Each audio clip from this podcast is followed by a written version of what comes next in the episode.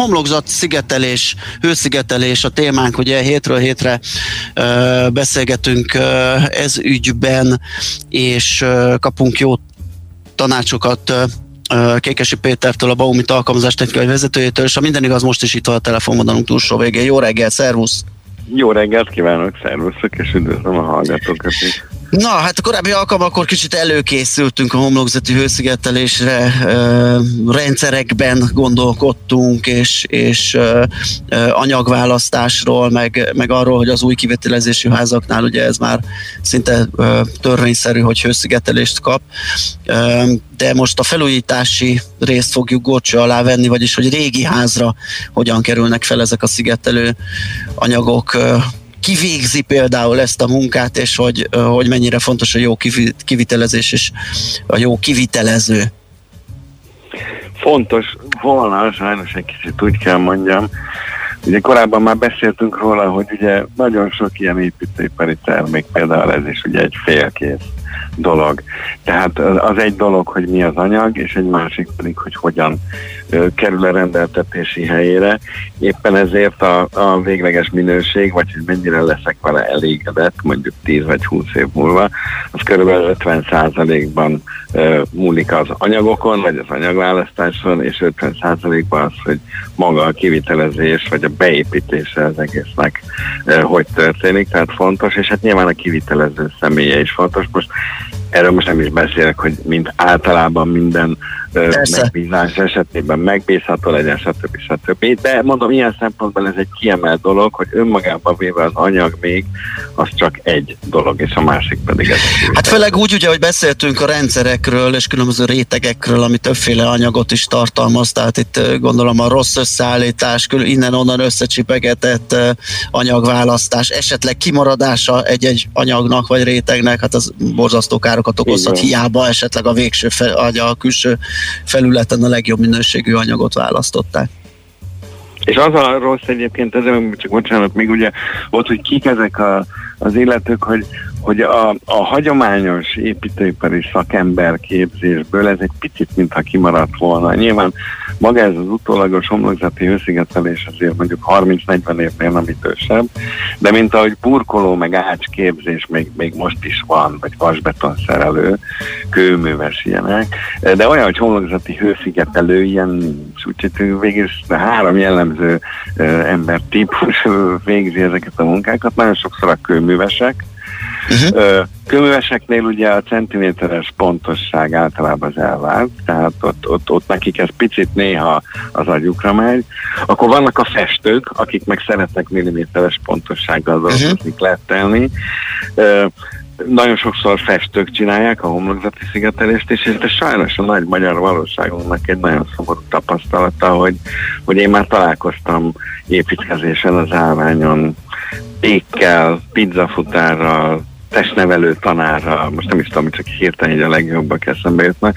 Tehát, hogy ez még mindig ez a 90-es éveknek ez a mindenki menjen az építőiparban, mert ott van a pénz, ez, ez mintha ez a rossz oldala megmaradt volna, hogy nincs igazán szabályozva ügyvéd csak az lehet, aki ügyvédi kamara tagja, építés csak építéskamara. Itt, itt meg tulajdonképpen azt, hogy az illető, aki magát konkrétan a, a, a lapot fölteszi a helyére, vagy vakol, hogy neki milyen végzettsége vagy tapasztalata van, ezt mint hogyha nem ellenőriznék De ez teljesen kizáró hogy a pék ezt jól el tudja végezni? Most arra gondolok, hogy akár a Baumit, akár más ilyen hasonló termék gyártói, forgalmazói, gondolom saját képzés keretében próbálják ezt a ezt szakmává tenni, és ezt a tudásanyagot áttenni. Tehát ez kell a mély építőipari alapképzés, és annak egy ilyen, egy ilyen plusz képzése a homlokzati hőszigetelés, vagy esetleg ez, ez nem ördögtől való, hogy valaki önállóan elsajátítsa, és tényleg... Nem, nem, tehát ez, ezért ezek nem olyan hihetetlenül bonyolult dolgok,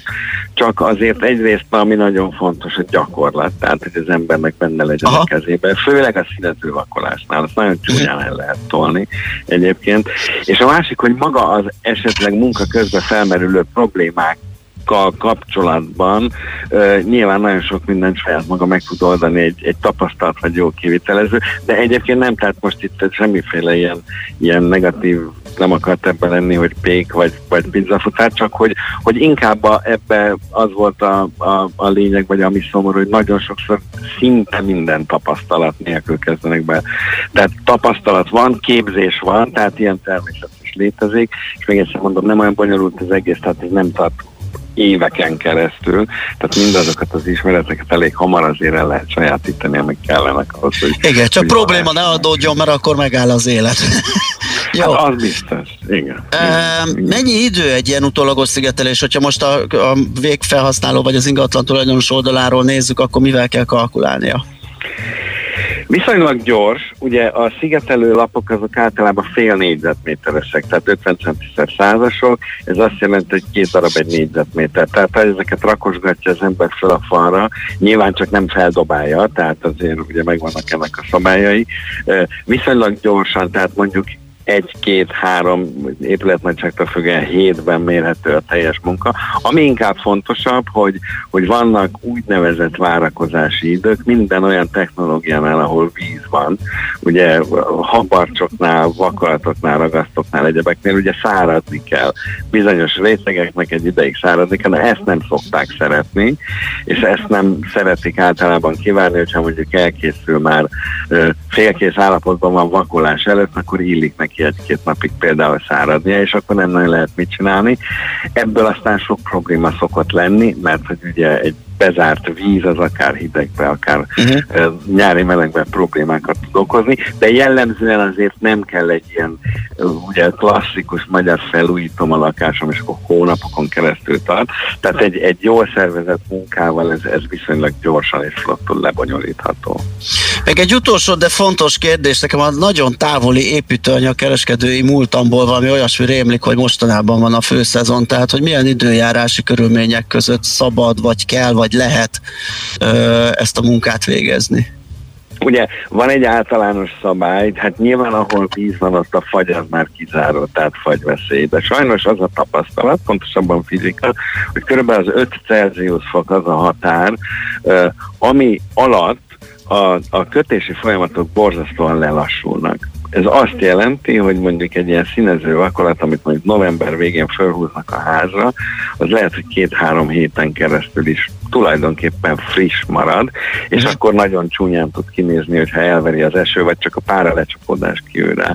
Tehát van ez a szabály, hogy ez az 5 Celsius fok, praktikusan mondjuk ez az október vége, november eleje, és fontos, hogy az 5 fok az ne csak a levegőre vonatkozzon, hanem arra az anyagra is amit kiveszek éppen mondjuk a garázsból, vagy a raktárból, meg magára a falra, amire dolgozom, és ez azért a kötés ideje alatt, tehát ez alatt a kritikus egy-két nap alatt jó, ha megvan. Na most tudom persze, hogy határidő van, mindenki szeretné befejezni, ebből szoktak is problémák lenni. Érdemes odafigyelni, akár egy ilyen színezést lehet jövő tavaszra hagyni, egy jól elkészített ilyen alapfelület, egy telet simán ki fog bírni nélküle, de akkor... Nyári nagy meleggel és a tűző napsütéssel. Ugyanez fordítva, tehát Aha. akkor, amikor, amikor tűzan, akkor ugye fordított probléma áll fönn, uh-huh. pillanatok alatt elmegy a víz az anyagból, és még nem is kötött meg, akkor elkezd porlani, ugyanúgy tönkre teheti az eső.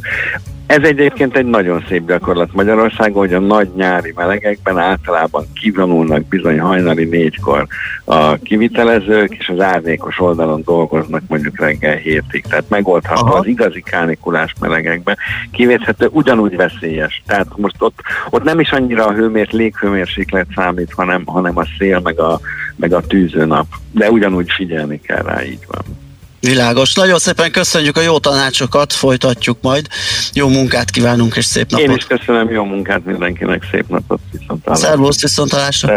Kékesi Péterrel, a Baumit alkalmazás technikai vezetőjével váltottunk pár szót hőszigetelés ügyben.